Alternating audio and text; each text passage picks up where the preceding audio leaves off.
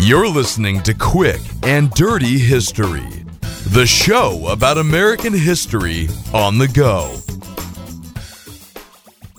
This episode of Quick and Dirty History is brought to you by Rebellion. As Thomas Jefferson reminds us, the tree of liberty must be refreshed from time to time with the blood of patriots and tyrants.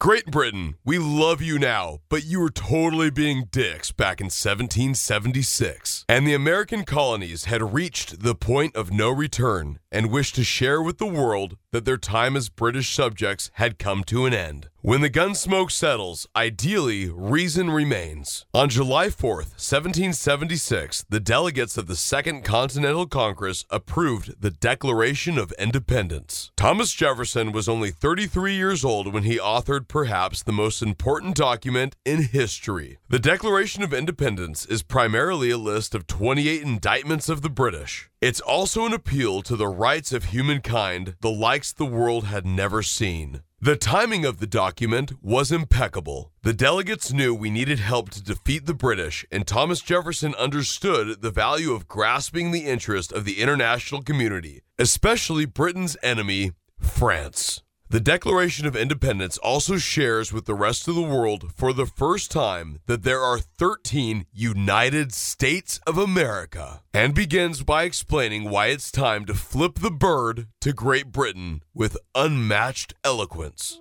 We hold these truths to be self evident that all men are created equal, that they are endowed by their Creator with certain unalienable rights, that among these are life, liberty, and the pursuit of happiness. That to secure these rights, governments are instituted among men, deriving their just powers from the consent of the governed.